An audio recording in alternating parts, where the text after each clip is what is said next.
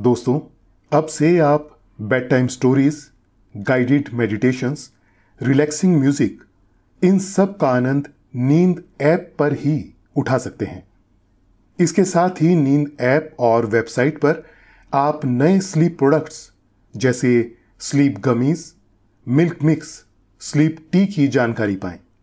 इन products की आपको ना ही कोई आदत लगेगी और ना ही इनसे कोई साइड इफेक्ट्स होंगे। बल्कि ये प्रोडक्ट्स आपको तुरंत अच्छी नींद लाने में मदद करेंगे और आपका स्लीप एक्सपीरियंस बेहतर बनाएँगे। नमस्कार। मैं हूँ श्रीना। आज आपको सुनाते हैं इटली देश की लोक कथा शानदार शहजादी। एक देश में एक सुंदर सी शहजादी रहती थी।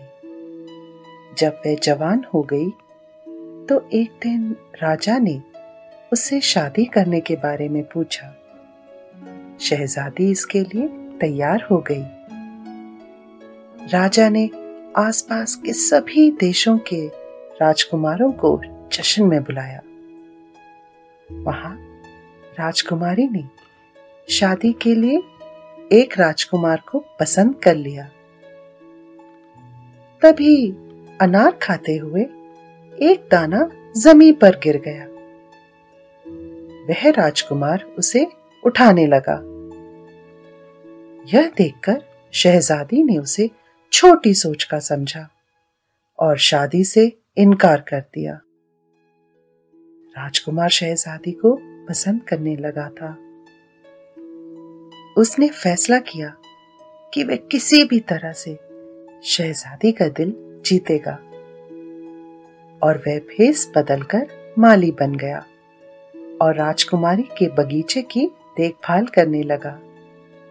फिर क्या हुआ? इस कहानी में ये हम आपको आगे बताएँगे।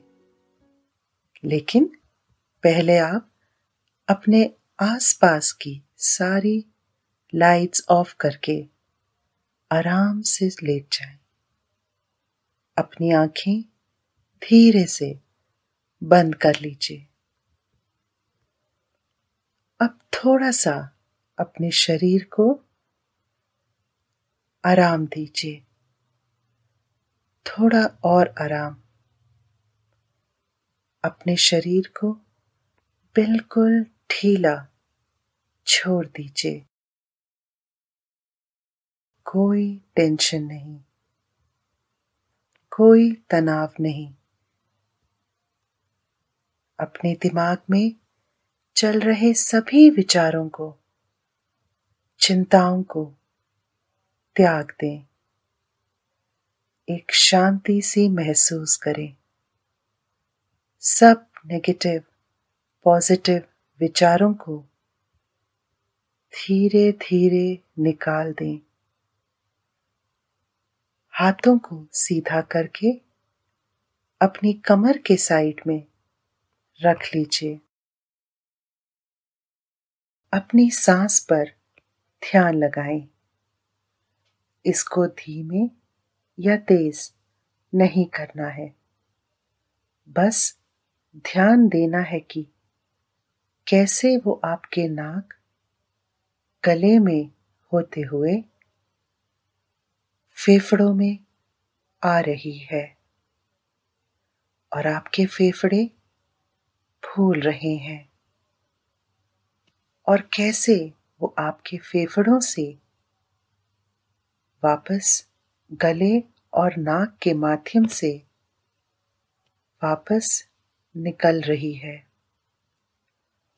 और आपके फेफड़े थोड़े सिकुड़ रहे हैं। मन शांत, एकदम शांत। होता जा रहा है।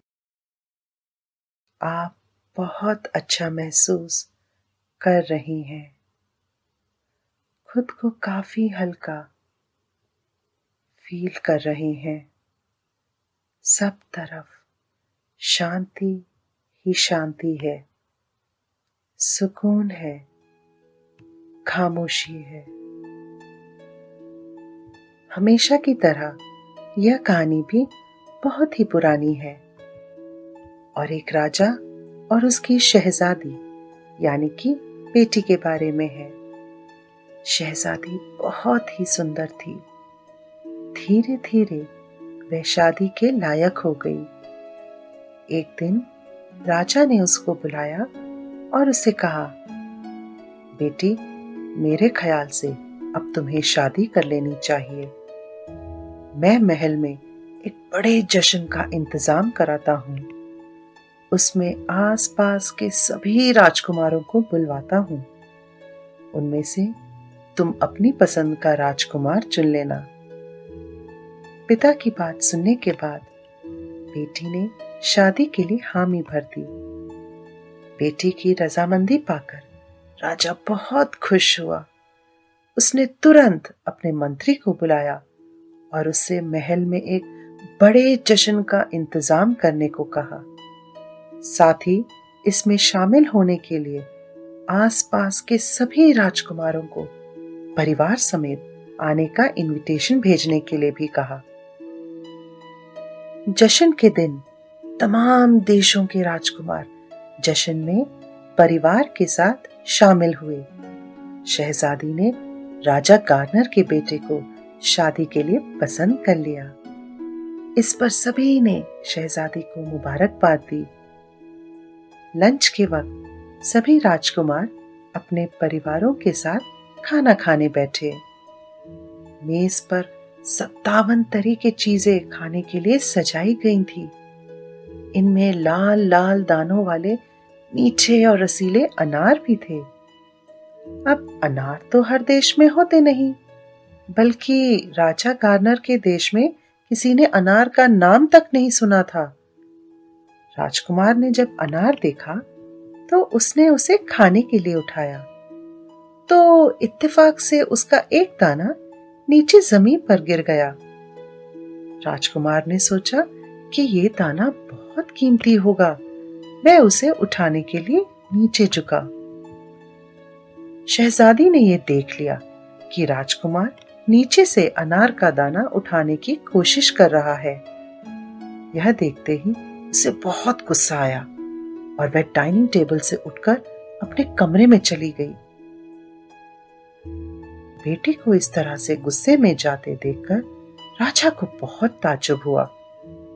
वह भी बेटी के पीछे पीछे गए। उन्होंने देखा कि उनकी प्यारी बेटी की आँखों में आँसू थे। उन्होंने शहजादी से रोने की वजह पूछी।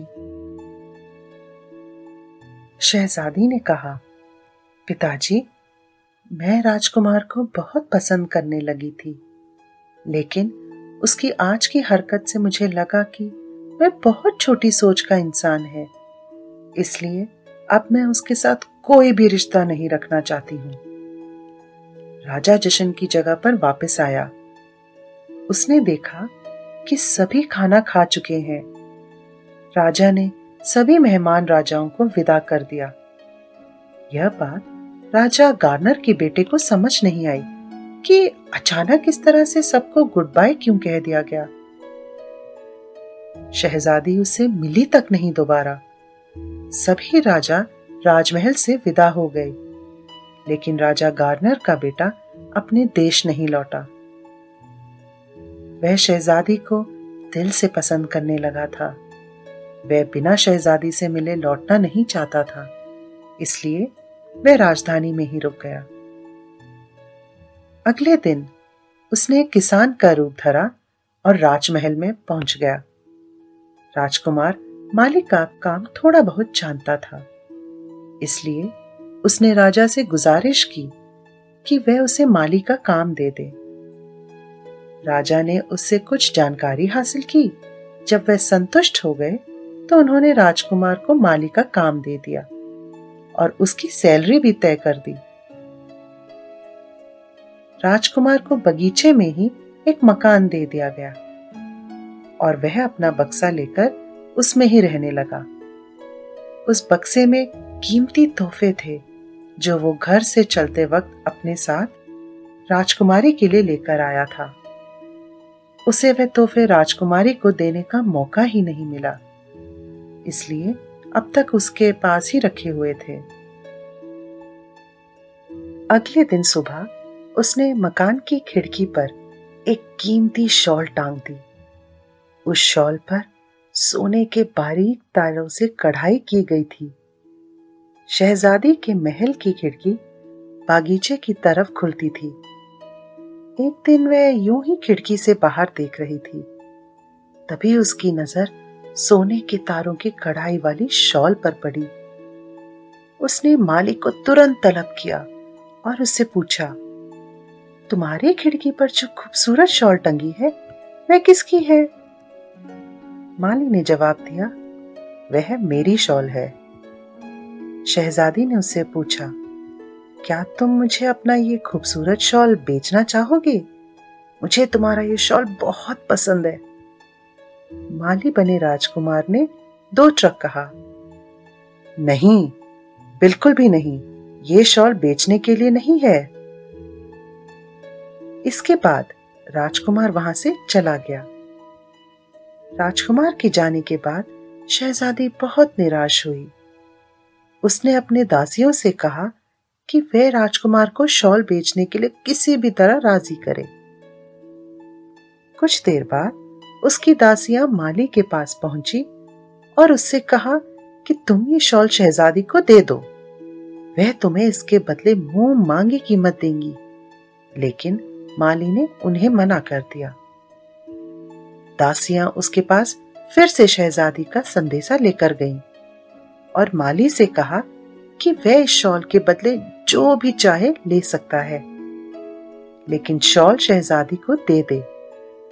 इस पर माली ने कहा कि यह शॉल बेचने के लिए नहीं है। लेकिन मैं शहजादी को यह शॉल भेंट कर सकता हूँ। लेकिन उन्हें इसके बदले मुझे महल के पहले वाले कमरे में सोने की इजाज़त देनी होगी। जब सारा घर सो गया तो दासियाँ चुपके से माली को शहजादी के महल में ले आई और उसे महल के पहले कमरे में ज़मीन पर सुला दिया। अगले दिन सबके जागने से पहले ही दासियों ने माली को जगाकर महल से बाहर छोड़ आई। बदले में माली ने वह खूबसूरत शॉल शहजादी के लिए छोड़ गया।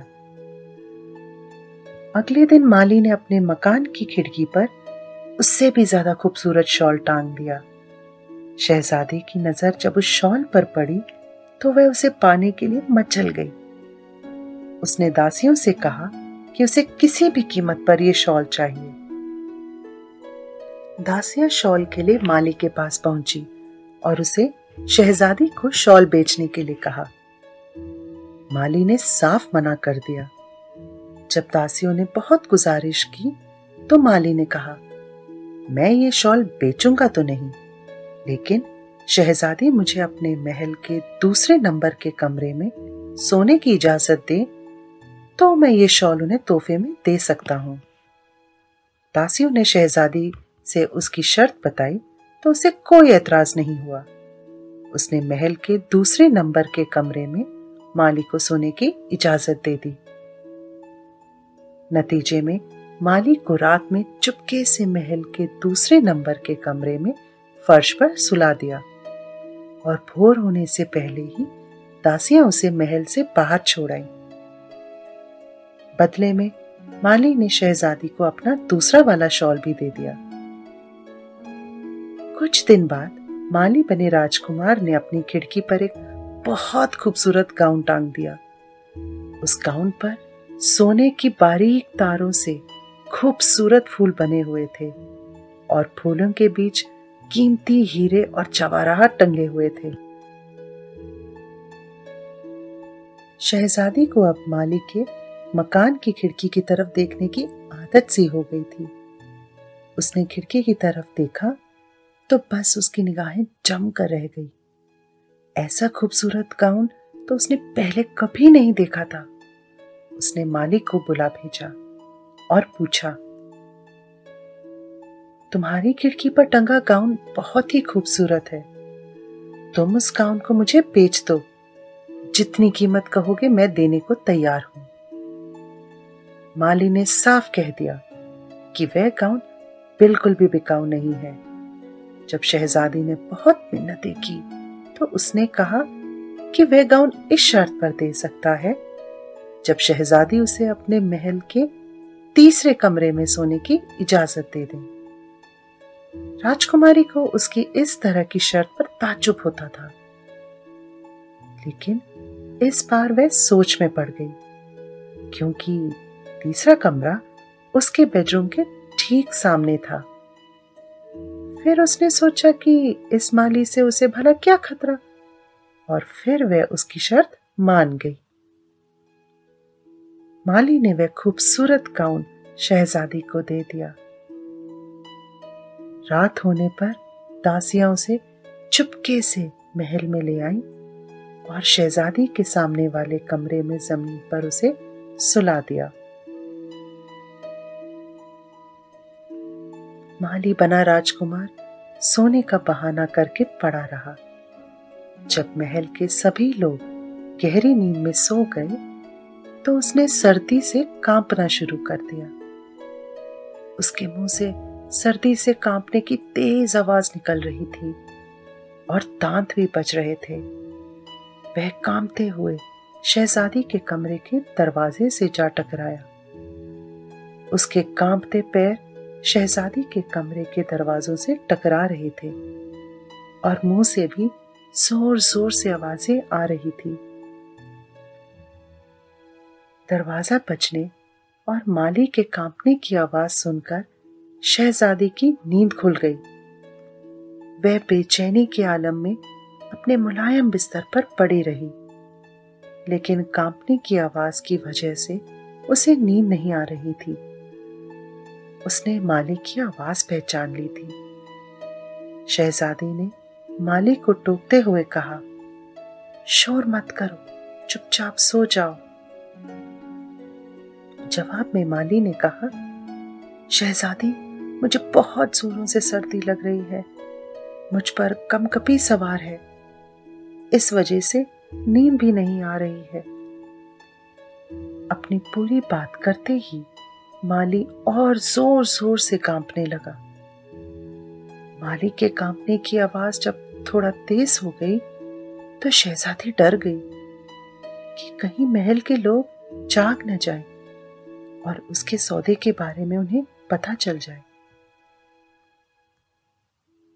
वह अपने बिस्तर से उठी और कमरे का दरवाज़ा खोलते हुए कहा, तुम चुपचाप आकर मेरे कमरे में सो जाओ, लेकिन ये आवाज़ बंद कर दो, नहीं तो महल के बाकी लोग जाग जाएँगे और हमारे सौदे का भेद खुल जाएगा।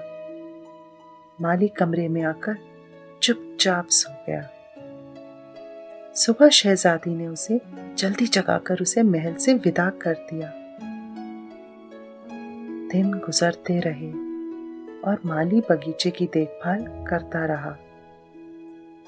कुछ दिनों बाद शहजादी को एहसास हो गया कि वह माली के बच्चे की माँ बनने वाली है। उसने एक दिन मालिक को बुलाया और कहा कि एक न एक दिन हमारा भेद खुलने वाला है। इसलिए अब तुम मुझे अपनी पत्नी के तौर पर स्वीकार करो और यहाँ से मुझे ले चलो। माली ने ताजुब जताते हुए कहा, तुम्हारे साथ? इससे ज़्यादा बेहतर तो मैं मरना पसंद करूँगा. उसकी बात सुनकर शहजादी को गुस्सा आ गया। उसने कहा, फिर यहीं रहो और सबको पता चल जाने का इंतज़ार करो.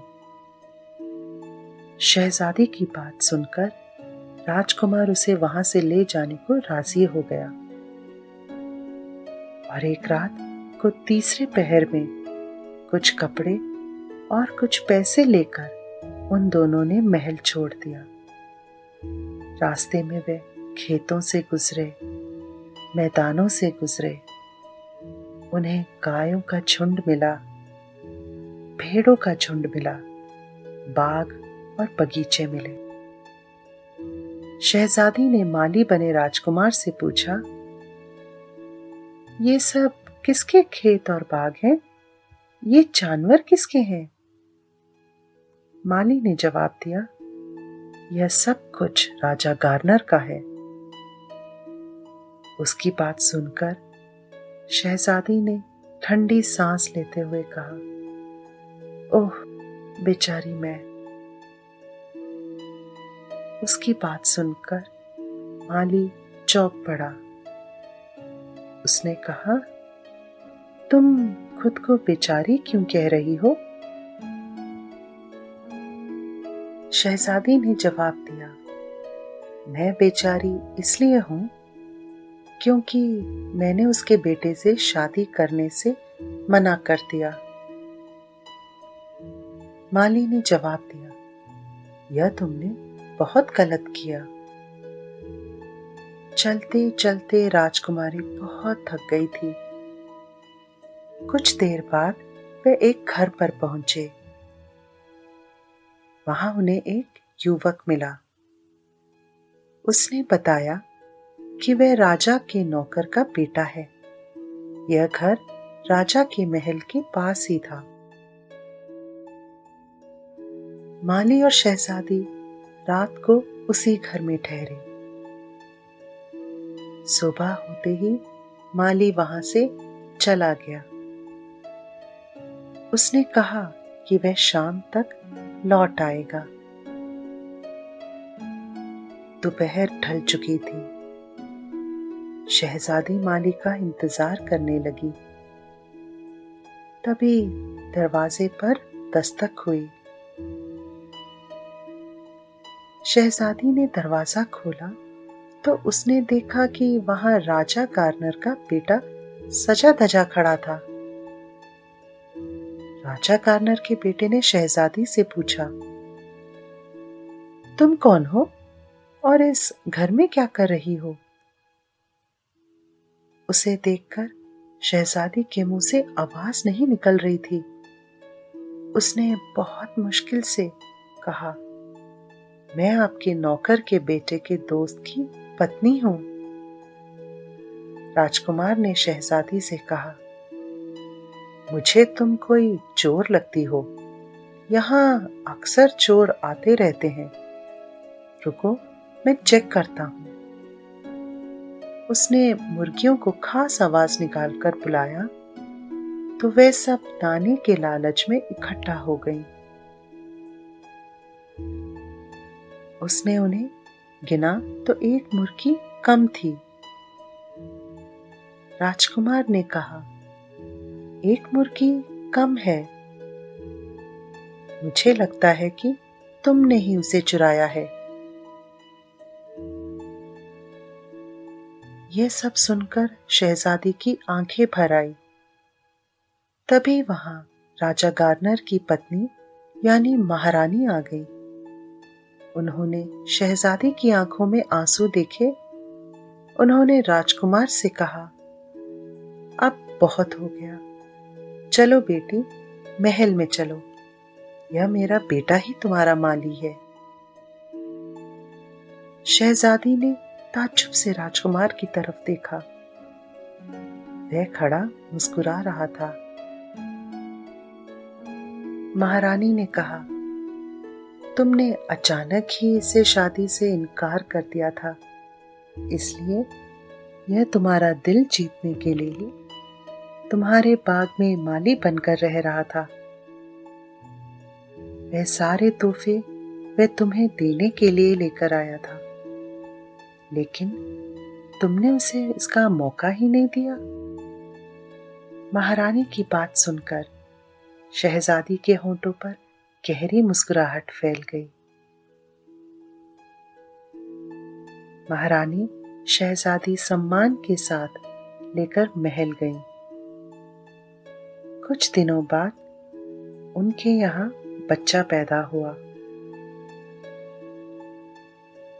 इस मौके पर शहजादी के घर वालों समेत सभी राजाओं को निमंत्रण भेजा गया। उसके बाद तीन दिनों तक जश्न मनाया जाता रहा। अभी आपने ये लोक कथा सुनी। अब आपके सोने का वक्त हो गया है। नींद आपकी आँखों में भरती जा रही है। आपने आँखों को बंद कर लिया है। और अब आप आहिस्ता आहिस्ता नींद की वादियों में उतरते जा रहे हैं।